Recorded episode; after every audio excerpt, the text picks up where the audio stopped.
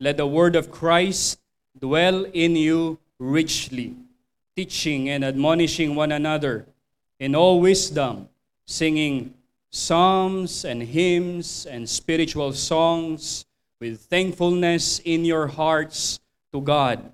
And whatever you do, in word or deed, do everything in the name of the Lord Jesus, giving thanks to, to God the Father through Him. May God bless His word sa ating hearts, minds, and souls.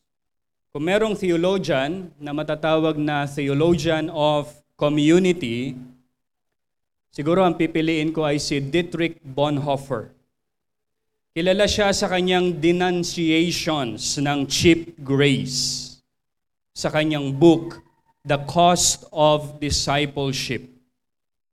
Si Bonhoeffer ay tinayuan niya yung mga evils ng National Socialist Party noong World War II sa kanyang bansang Germany.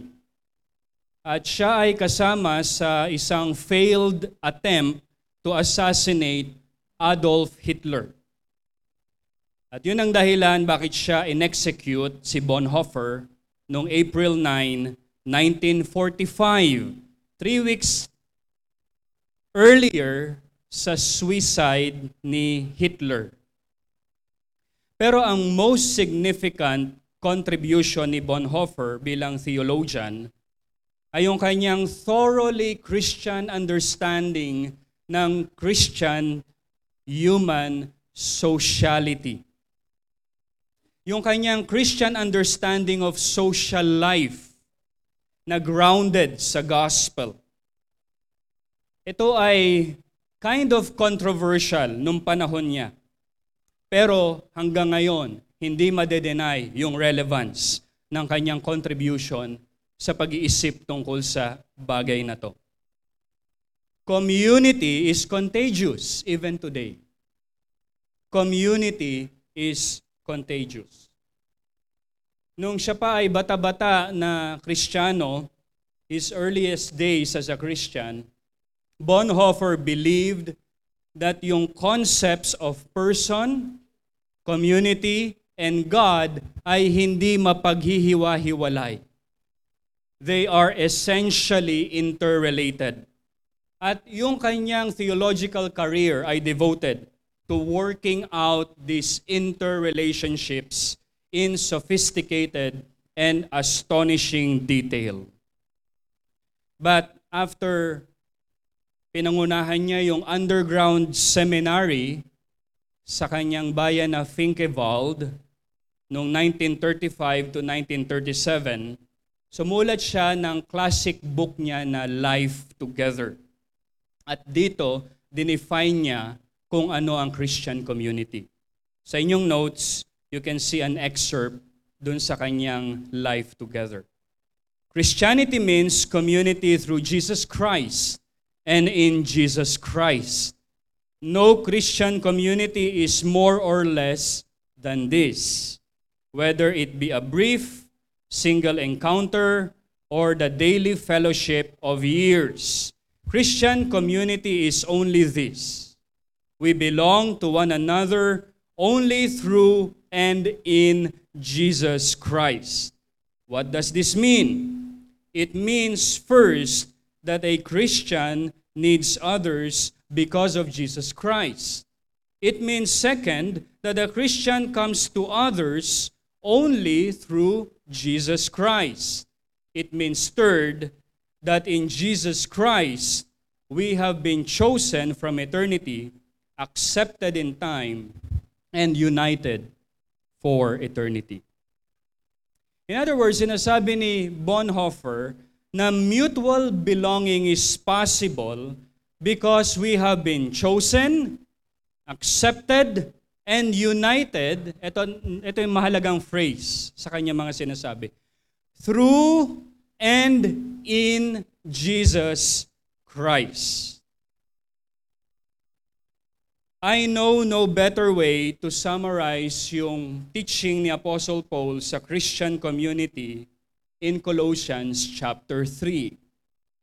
At ang emphasis na to na sinabi ni Paul sa church sa Colossae na applicable din sa lahat ng churches ng Panginoon, ang emphasis nito na yung ating Christian community is to be grounded in and growing because of the gospel. Apostle wrote, for example, sa Colossians 1, if you take a look sa inyong Bibles, verses 3 to 8. Colossians 1, 3 to 8, he says, We always thank God, the Father of our Lord Jesus Christ, when we pray for you. Since we heard of your faith in Christ Jesus and of the love that you have for all the saints, because of the hope laid up for you in heaven. Of this you have heard before in the word of the truth, the gospel, which has come to you, as indeed in the whole world it is bearing fruit and increasing, as it also does among you, since the day you heard it and understood the grace of God in truth, just as you learned it from Epaphras, our beloved fellow servant. He is a faithful minister of Christ on your behalf and has made known to us your love in the Spirit. So you see there the beginning of the Christian community. It starts sa gospel. And if you take a look at sa verses 17 to 23 ng same chapter, Colossians chapter 1, sabi ni Paul, exalting the supremacy of Christ. And He, Christ, is the head of the body, the church. He is the beginning, the firstborn from the dead, that in everything He might be preeminent. For in him all the fullness of God was pleased to dwell, and through him to reconcile to himself all things, whether on earth or in heaven, making peace by the blood of his cross. And you, who once were alienated and hostile in mind, doing evil deeds, he has now reconciled in his body of flesh by his death in order to present you holy and blameless and above reproach before Him. If indeed you continue in the faith, stable and steadfast, not shifting from the hope of the gospel that you heard, which has been proclaimed in all creation under heaven, and of which I, Paul, became a minister. Kung titingnan natin yung mga sinulat na ni Paul approaching chapter 3, dinescribe ni Paul yung ating pakikipag-isa kay Kristo at yung ating binagong pagkatao, bagong mga responsibilidad. At ito'y tinatawag na bagong sangkatauhan. Ito ang programa ng Diyos kay Kristo Jesus sa atin. In-emphasize ni Paul sa Colossians 3, 1 to 11. And Paul now writes out yung prescription niya for Christ-centered community na makikita natin dito sa Colossians 3, 12 to 17. A new humanity, Colossians 3, 1 to 11, is based sa power ng gospel at sa supremacy and sufficiency ni Jesus Christ. Actually, yun ang theme ng Colossians 1 and 2. A new humanity is a new kind of living hindi ito individualistic living, mga kapatid. It is a community centered on Christ. That's Colossians 3, 12 to 17. At ito'y lumalago, nag-grow, nag-overflow, even sa ating tahanan, sa ating pamilya, at sa ating mga relasyon sa lipunan. Yun ang makikita natin sa Colossians 3.18 to chapter 4, verse 18. We will be focusing on Colossians 3 12 to 17 because the church as the Christian community is the headquarters ng pagliligtas ng Diyos sa mundo. Mga kapatid, nais kong tawagin ang inyong pansin bilang headquarters kayo ng Panginoon dito sa Bulacan. Isa kayong local station ng Panginoong Hesus upang tawagin ang lahat ng tao para sa kanyang ebanghelyo. In Colossians 3:12 to 17, Paul essentially asks us or tells us to do four things. four things na essential in carrying out, carrying out a gospel vision and mission in a lost and dying world.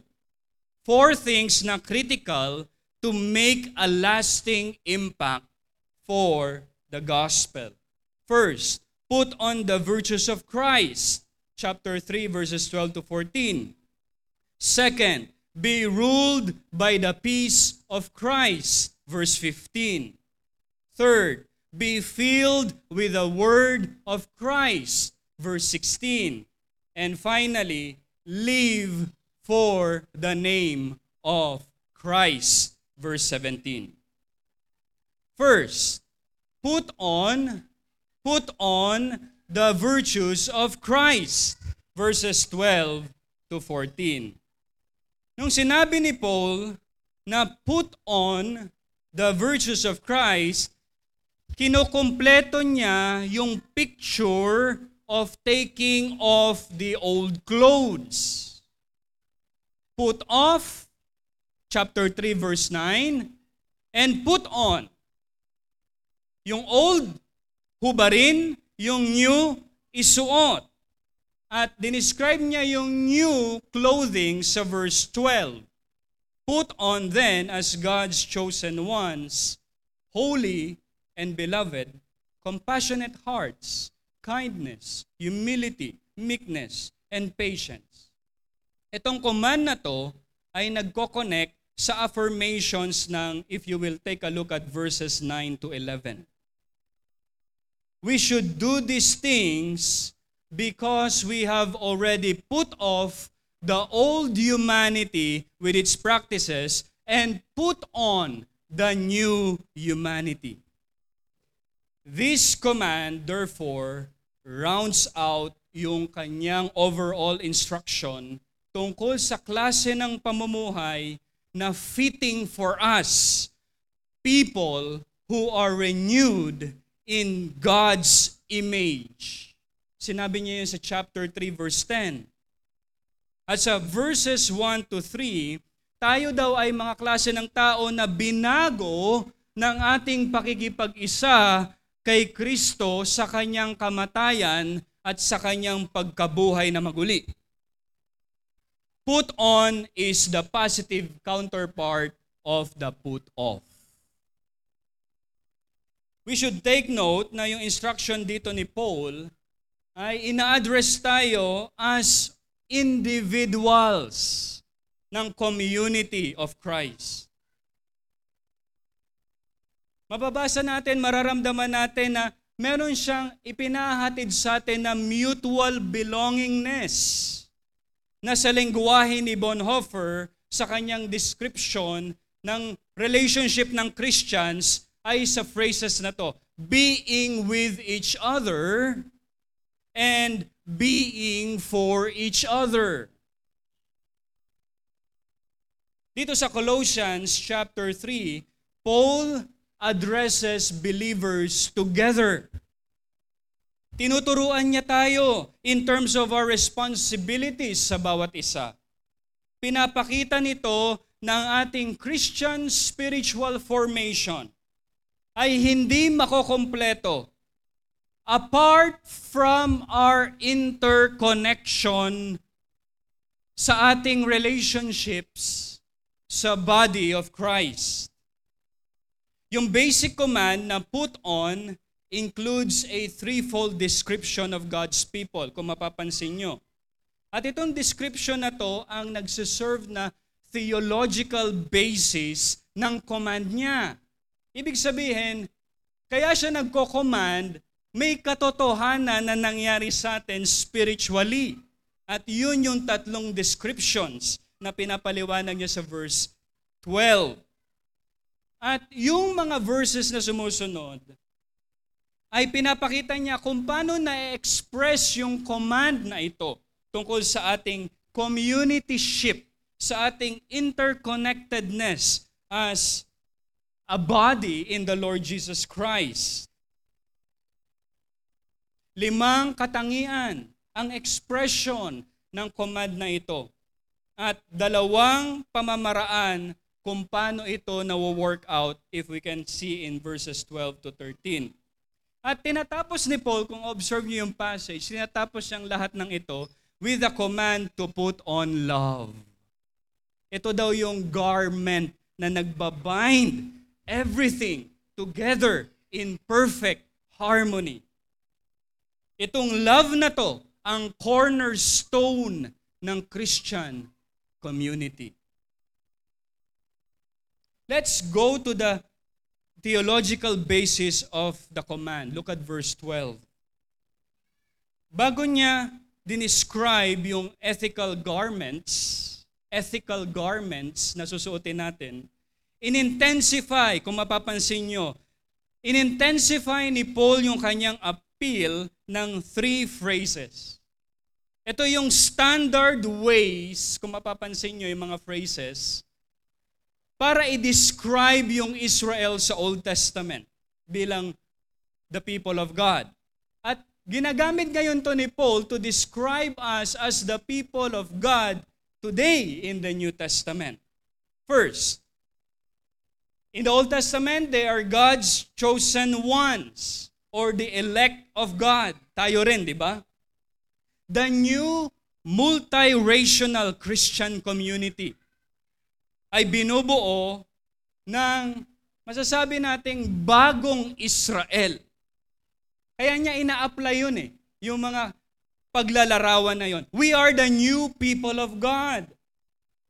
Kung titingnan natin yung kabuuan na tinuturo ng salita ng Diyos, nagre-remind sa atin ito ng sovereign grace ng ating Ama na nasa langit at ng kanyang unfailing love. Hindi natin siya pinili. Pinili tayo ng ating Ama. God's people, we are also holy and beloved.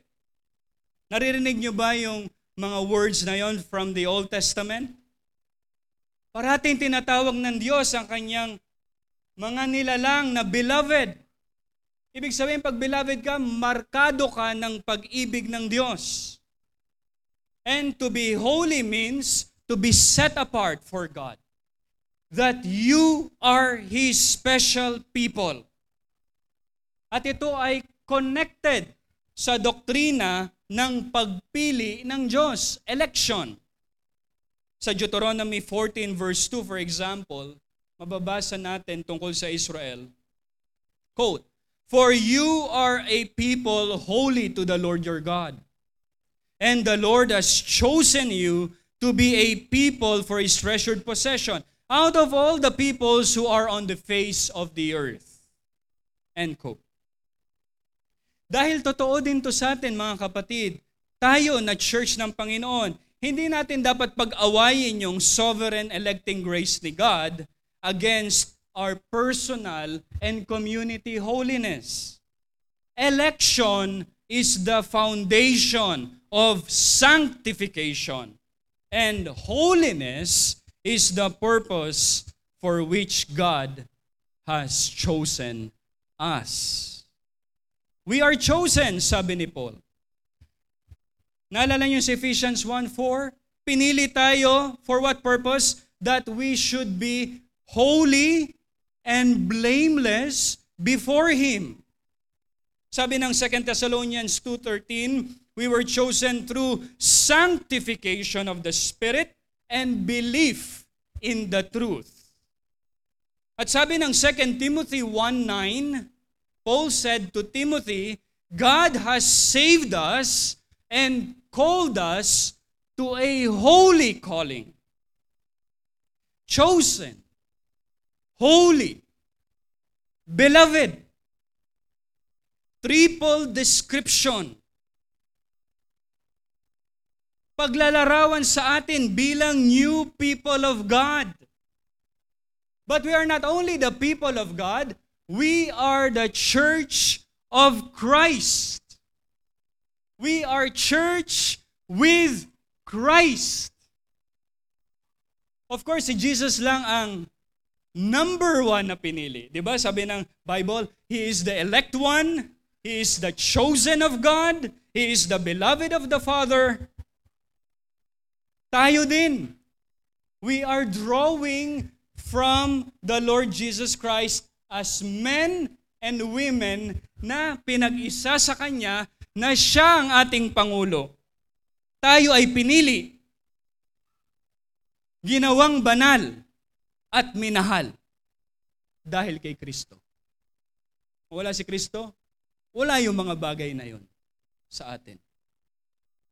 Nasa basurahan tayo. Sa verse 12, last half, we see the virtues na kailangan nating isuot dahil nga tayo ay chosen, holy, and beloved. May responsibilidad itong grace na to na natanggap natin sa Panginoon. Limang garments of Christian grace. Compassionate hearts, kindness, humility, meekness, patience. Yung first phrase, compassionate hearts, literally, bowels of mercy. Parang ang bantot pakinggan, ano? Bowels of mercy. Yung original word sa heart ay ginagamit, ay galing sa word na intestine or entrails. Ginagamit nila nung sa ancient world. Ito daw yung seat of the emotions. Kaya di ba meron tayong tinatawag na meron kang gut feeling. Ano? Di ba? Yung gut feeling na tinatawag. Ibig sabihin, meron kang concern para sa iba dahil sila ay nagkakaroon ng misfortunes, ika nga, sa life. Para nakakaramdam ka ng something, you know, uncomfortable because others are suffering or in need. Yun yung sinasabi na compassionate hearts. Put on compassionate hearts. Dito sinasabi ni Paul na tayo ay dapat ma-so clothed sa ating care sa iba that we feel deeply their misfortunes. To compassion, we must add kindness or goodness, which is worked out sa tamang relationships. Nakikita natin to sa pagiging matulungin sa isa't isa. Actually, kung titingnan natin susunod, nagpo-flow ito easily sa next virtue, humility. Yung word na humility nag-appear earlier dito sa chapter, sa chapter 2 verse 18 and chapter 2 verse 23, na ginamit ni Paul ang word na tinanslate sa English natin na asceticism. So in a negative sense, sabi nila may mga taong gustong magmukhang kawawa na hindi naman mainam. Pero ginamit niya tong humility positively here in this verse. Dinidescribe niya yung attitude natin na dapat katulad tayo ng ating Panginoong Jesus, our Lord Jesus Christ. He's ready to forego his own rights. Remember when he was led sa cross? At bago pa sa cross, siya ay nagpakumbaba, nagkatawang tao. The fourth virtue is meekness or gentleness. Malapit na pinsan to ng humility. Ano ibig sabihin ng meekness? The quality of not being overly impressed by a sense of one's self-importance. The fifth virtue is patience. It means being long-term tempered. In times na you are in very difficult circumstances at nakakainis na mga tao, mahaba ang pisi mo. Put on patience. A patient person doesn't quickly cave in under heavy burdens hindi siya easily offended ng mga nakakatusok na mga tao. Di ba may mga ugali na magaspang nakakatusok? Diba? Usually nilalayuan sila, ano? But in our community, sabi ni Paul, put on patience.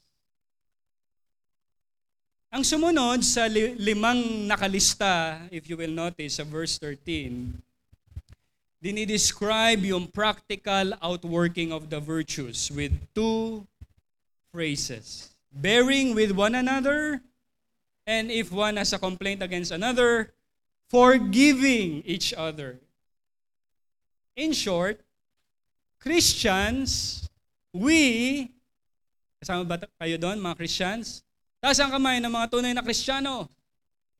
Yan. We put up with difficult people, offering them undeserved grace.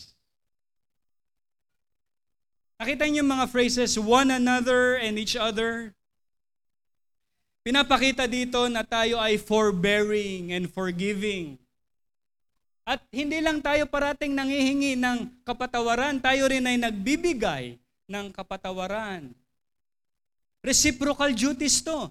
Ibig sabihin, bawat miyembro ng congregation must bear with and forgive each other member. Pansinin niyo yung end ng verse 13. Makikita natin yung supreme motive ng forgiveness. At ang greatest example nito, as the Lord has forgiven you, so you also must forgive. We are to extend forgiveness of the same kind, of the same measure, and of the same degree na ipinakita sa atin ng ating Panginoong Jesus. Reflecting on His forgiveness should quickly remind us ng overwhelming grace na natanggap natin na hindi tayo karapat-dapat. Paano tayo pinatawad ng Diyos? Paano? Freely unconditionally, and repeatedly. At anong kabayaran? Cheap ba yung binayad niya? A great cost to himself and with unfailing love. This then, brothers and sisters, is how we should forgive one another. At kinap ni Paul yung put on commands with love. Love is the supreme virtue. It's like the belt na nagbabind ng lahat ng na-mention niya. Yung mga garments na yon together. Isuot mo yung humility, yung meekness, compassionate heart, at parang belt yung love. Makita to sa ating relationships. Nakikita nyo, paano natin gagawin to? Of course, this is impossible to be done apart from a social context. You cannot do this alone. You do this in a world, in a community full of flawed, imperfect, suffering, and sinning people. Where there is no suffering, hindi naman kailangan ng compassion. Patience would be a necessary virtue sa isang perfect church. Hindi mo kailangan magpasensya sa mga taong hindi naman nakaka-irritate sa iyo. And it is only when people sin against you that you need to extend forgiveness to them in the name of Christ. We all know that there are no perfect churches. Amen, BBCC? Wala pa naman ako narinig sa kantahan ninyo na, Oh, we are a perfect church. Oh, we are a perfect church. Come and join our perfect church. Right? Yes, that's no problem. Walang perfect songs for a perfect church. The problem is that we often act as we believe there should be. We become church consumers. Papasok tayo sa isang Christian community na parang isa lang itong commodity sa ating shopping list. Ang goal sa shopping list, find the best possible product for the least possible investment. Pero hindi yun ang biblical vision for the church. The biblical vision for the church is more realistic and more demanding. Paul assumes na tayo mga mananampalataya will need to put up with one another's faults and failures. At tinuturo niya dito yung imitation natin kay Jesus Christ who is ever patient, never failing, self-giving yung kanyang love. Put on the virtues of Christ, sabi ni Paul. And this is followed by, secondly, be ruled by the peace of Christ. Look at verse 15. Habang yung focus ni Paul ay nasa manner ng ating pamumuhay sa ating Christian community, ngayon inintroduce ni Paul yung first of three phrases na nagre-remind sa atin na ang manner of life na to ay Christological. Notice, yung peace of Christ sa verse 15, parallel siya sa word of Christ sa verse 16. At kumukonekta siya sa verse 17, the name of the Lord Jesus. Ano mang klaseng grupo ng tao na gusto nilang mag-live together, na nagwi-wish sila to practice some sort of compassion, kindness, humility, meekness, and patience, ay overall magfe-fail kung wala yung tunay na reality ng energy, ng sustenance, ng totoong community. Ang energy, ang center, ang sustenance ng mga bagay na to kaya to mangyayari ay walang iba kundi si Jesus Christ. Kaya kailangan natin si Jesus Christ if we will hold together as a life-saving station. Verse 15, And let the peace of Christ rule in your hearts, to which indeed you were called in one body. Hindi po ito subjective emotion, itong peace of Christ. Hindi lang ito emotionalism. But this is actually harmonious, flourishing relationships na naglalarawan sa atin bilang katawan ni Jesus Christ. At ang fountainhead ng harmony na to ay yung peace na sinecure sa atin na ng ating Panginoon. Paano niya sinecure yon? Through His reconciling work on the cross. Take a look at Colossians 1.20. Sinecure niya na yon. Through His cross. Available na yung peace na yon. This is the shalom na dinedeclare ng mga prophets. At nilolong for nila kasi walang harmony yung kanilang state of affairs sa Israel. Mga kapatid, nilikha tayo bilang creation ni God to have perfect harmony of justice and joy. There should be order in our living together. Kaya ang peace, hindi lang siya feeling It is really a full, flourishing life in the kingdom of God. At ang ating experience sa church should be a taste of heaven. This peace is to rule in your hearts. The rule na ginamit dito ni Paul ay ginamit sa athletics. Ginagamit ito For example, sa umpire, like sa baseball, ano? Pag tunawag ng umpire, save! Nagbigay siya ng ruling. Or ng referee sa basketball. Sino sa inyo nagba-basketball?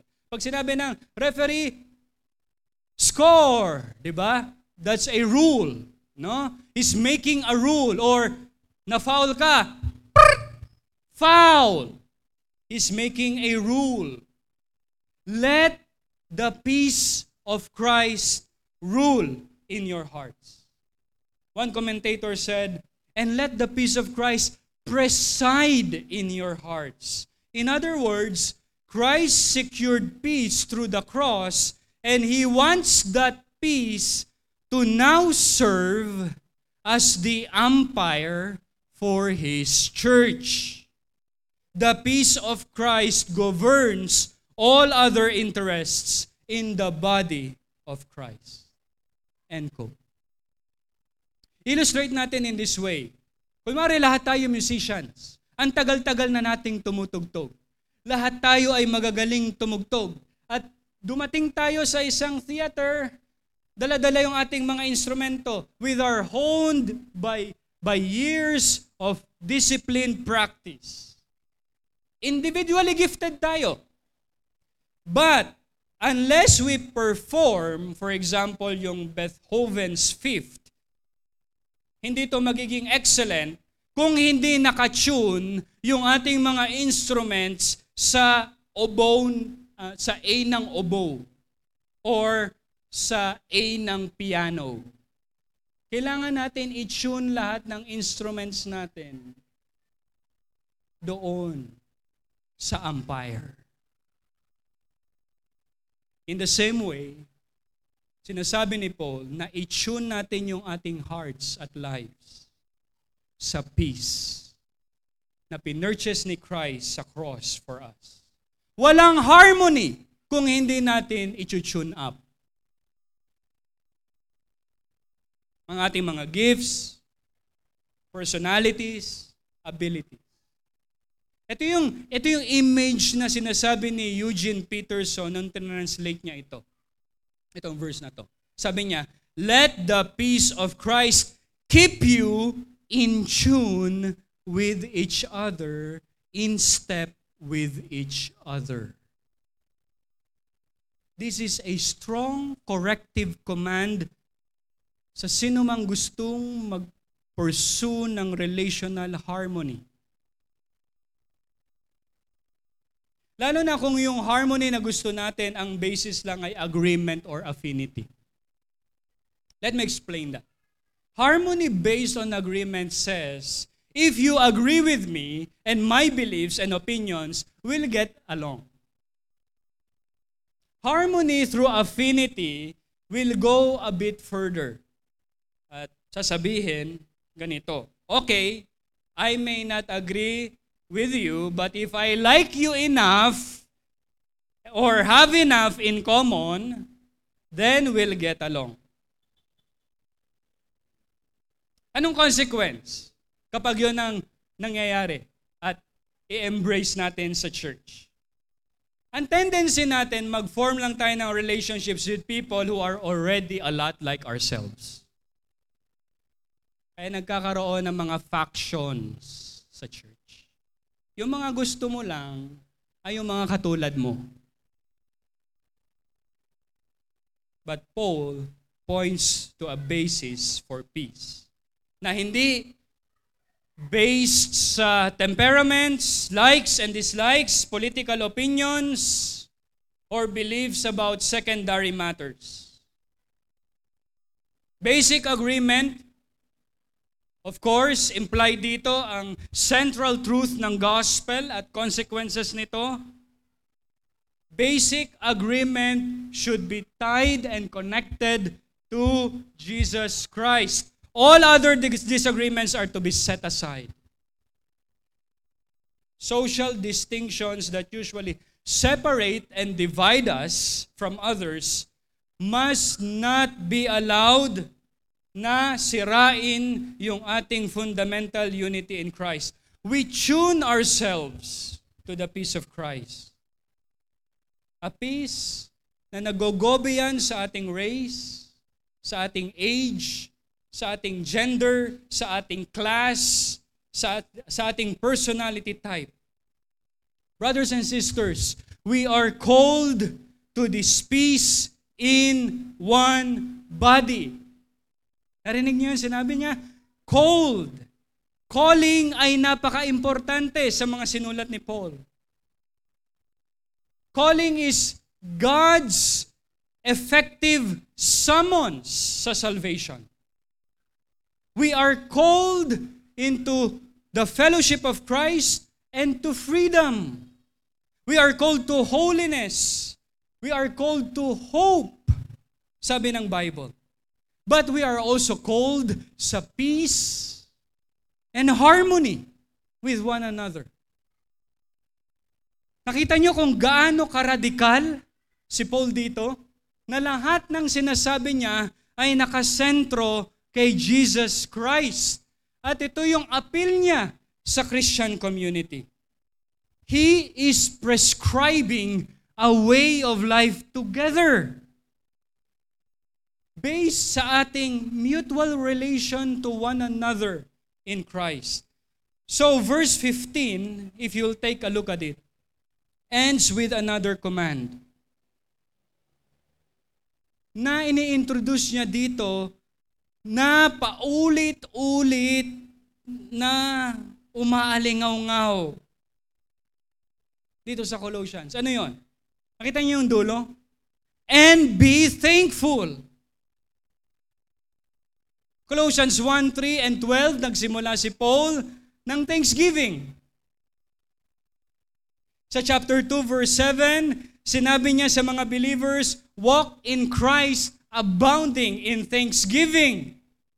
Kita niyo yun sa chapter 2? Para tong sinulid eh, na pinagtatagpi-tagpi. Yung mga sinasabi ni Paul about Christ-centeredness.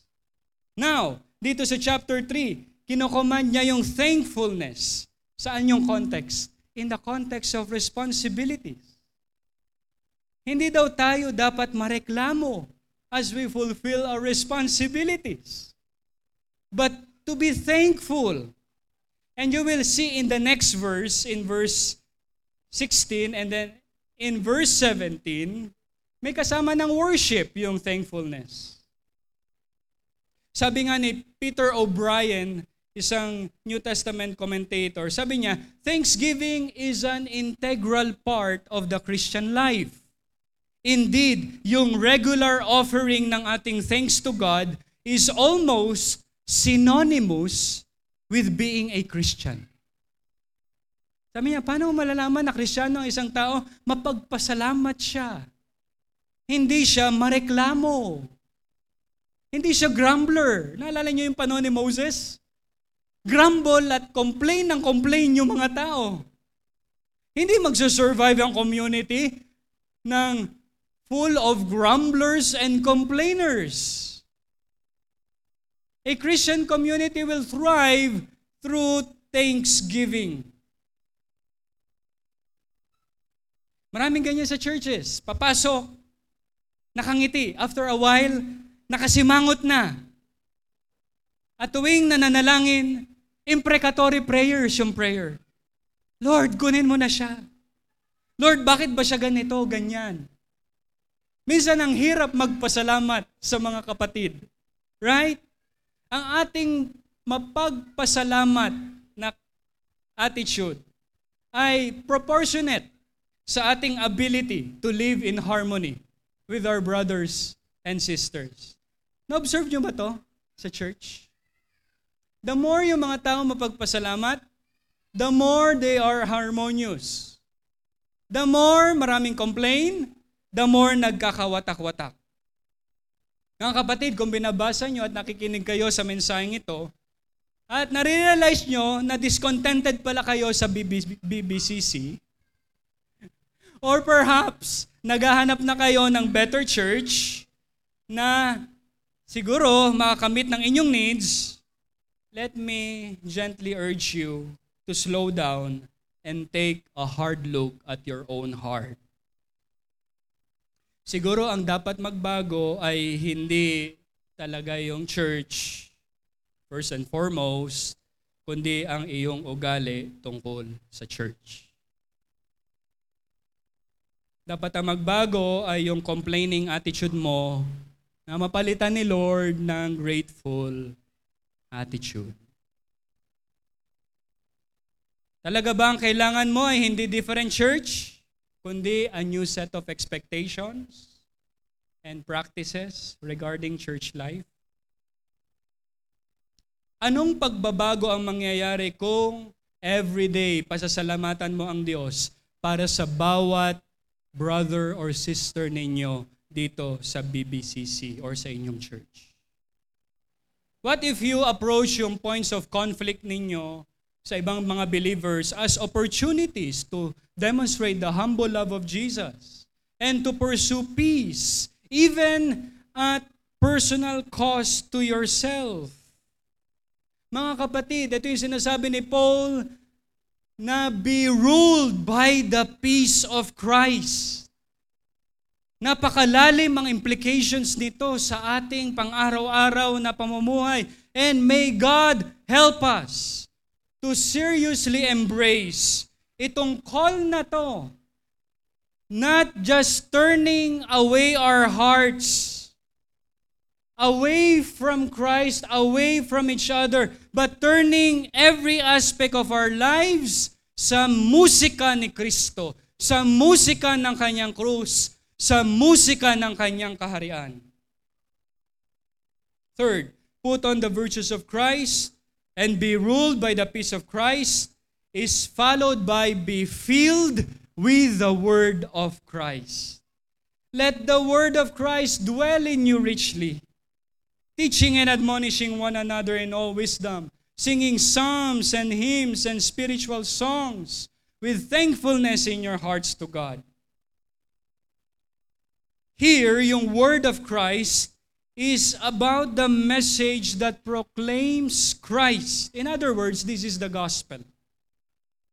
Itong gospel na to ang dapat magdwell and make its home in the Christian community at we should do so richly or in all its richness. Sabi ni A.L. Williams, Sinamarize niya itong verse na to this way. Be at home in the gospel story. And let it be at home in you. So that it may be always ready for use. So napakahalaga ng gospel. No mga kapatid? This is central to cultivate a kind of community na Christ-centered. Ang ating preaching, ang ating worship must be gospel-centered. Pati ang ating personal ministry to one another, dapat ito ay vaccinated ng gospel truth. Napaka-clear nito. Sabi niya, teaching, admonishing, and singing. Look at teaching and admonishing one another in all wisdom. Look at verse 16. Teaching and admonishing ay yung positive and negative aspects ng ministry of the word. Mutual, reciprocal duties. Hindi lang to, mga kapatid, hindi lang to ginagawa ni Pastor Derek dapat. Ginagawa to dapat ng lahat ng miyembro ng church nyo. Ng ating church. We teach and admonish one another in all wisdom. Mutual ministry is to take place, pointing us back to Christ. Ano? Sino si Jesus Christ? Sabi sa Colossians 2 verse 3, In Him are hidden all the treasures of wisdom and knowledge. Siya ang source ng teaching and admonishing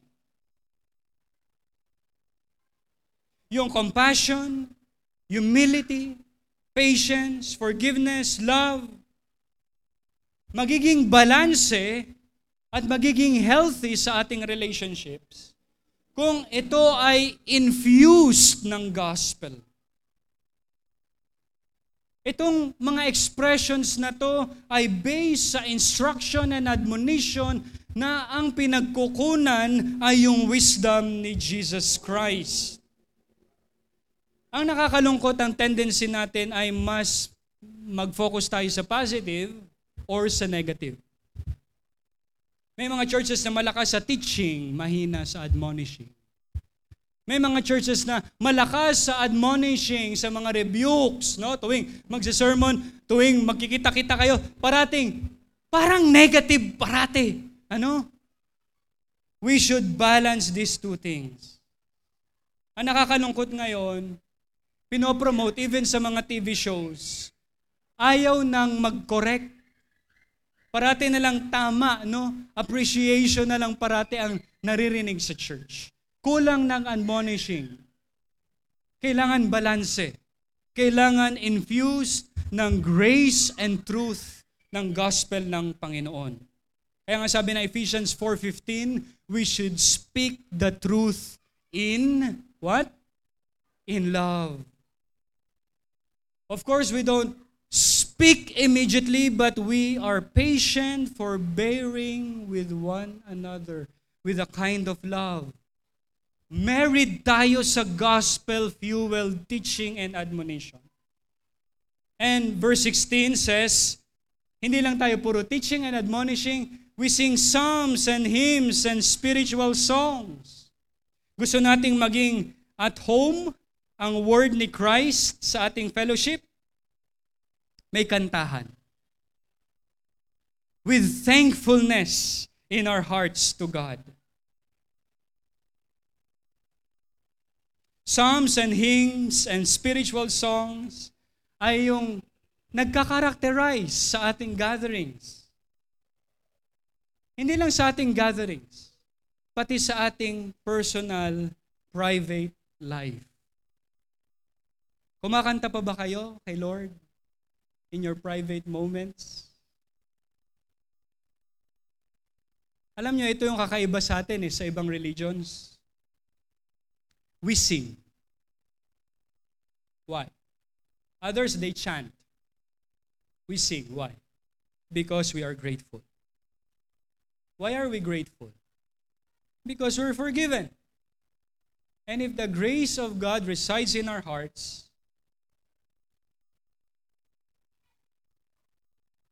ang natural result ay thankfulness.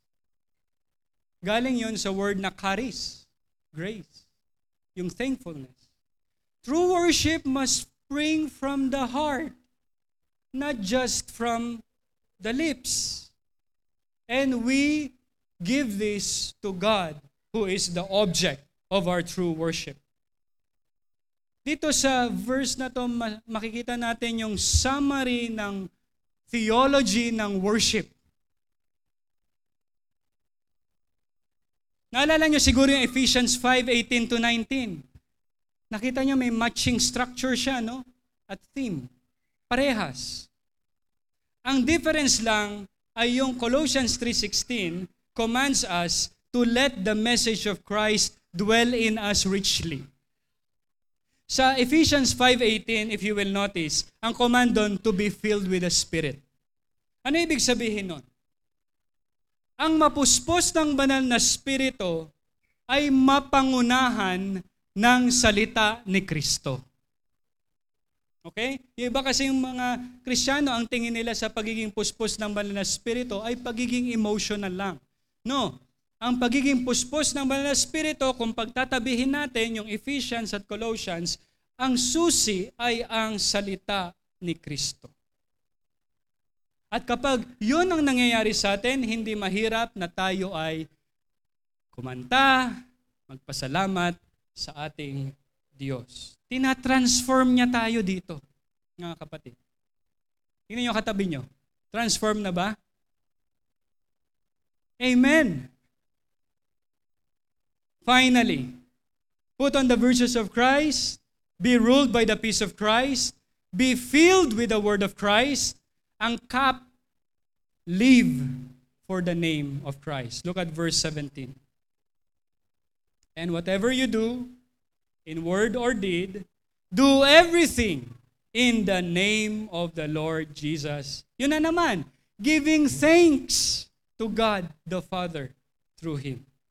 Ang central na phrase dito is the name of the Lord Jesus. Ito yung name na kinonfess natin nung tayo ay binaptize. At ito yung name na tinawag natin for us to be saved. Right? Romans 10.9 That if you confess with your mouth that Jesus is Lord. So when Paul refers to the name of the Lord Jesus, nire-remind niya tayo sa nature ng relationship natin kay Jesus. Sino si Jesus, mga kapatid? He is our He is our Lord. But para mahina. Hindi natin kinakahiya yon. Right? He is our Lord and we submit to His Lordship. Sabi ni John Calvin tungkol dito, quote, Our life must be so regulated that whatever we say or do may be wholly governed by the authority of Christ and may look to His glory as its aim. And we give thanks to God the Father through Him. Nire-resume niya na naman yung theme sa simula ng section na to sa verse 15 na indulit niya sa verse 16 we do things in a particular way. And what is the particular way of doing things? It is with thanksgiving. Ito yung envisioning ng lahat ng buhay as worship. In our words, in our deeds, we do everything in the name of the Lord Jesus with thanksgiving to God the Father. We offer thanks to our Father because of Jesus and through Jesus Christ. He is the mediator, the only mediator between God and man. In and through whom meron tayong access sa ating Diyos Ama. Mga kapatid, living in a community is not always easy. Amen? Sabi ni Paul Tripp, parang ang relationship na, daw na ganito ay love-hate relationship. Community life, nevertheless, is a necessity and a glorious privilege. Again, the problem is not Christ, not His standard sa atin. The problem is usually we approach the church with a set of ideals and expectations na nilalagay natin ang ating sarili sa sentro imbis na si Kristo. Ang tanong for us is that will we submit to the process of reorienting our thoughts, our expectations, and practices around the Lord Jesus Christ. Napaka-clear. It seems to me, and I hope to you as well, na ang only way to truly experience Christian community is to keep Christ at the center. Sabi nga natin, keep Christ at the center.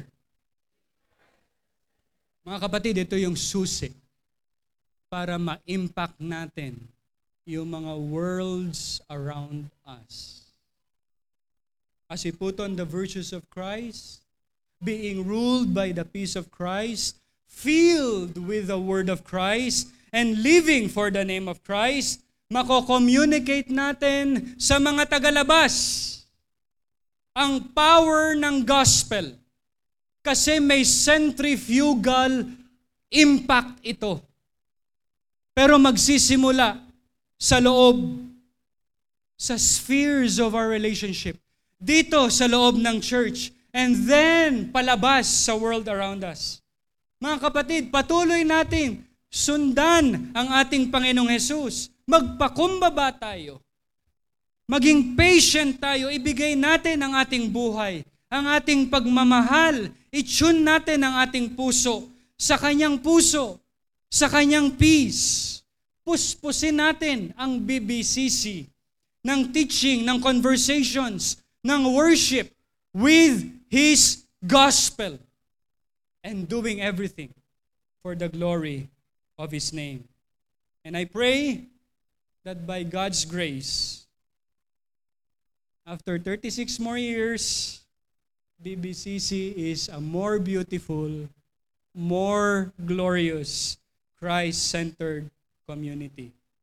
At ang proclamation nyo, unending, unrelenting, is that the gospel is indeed for all of, all of life. The gospel is for all of life. Lord, thank you for Christ. Thank you for Jesus. Thank you for this church. Thank you for every soul. Thank you for every pastor. Thank you for every sinner. Thank you for every saint. Thank you so, so much. We have reached this far only because of your grace, only because of the gospel. I pray, Lord, that you will seal this message sa aming hearts and we will not forget to apply Colossians 3 12 to 17 in the coming days, weeks, months, and even years of our Christian life and community. For Jesus' sake, we pray.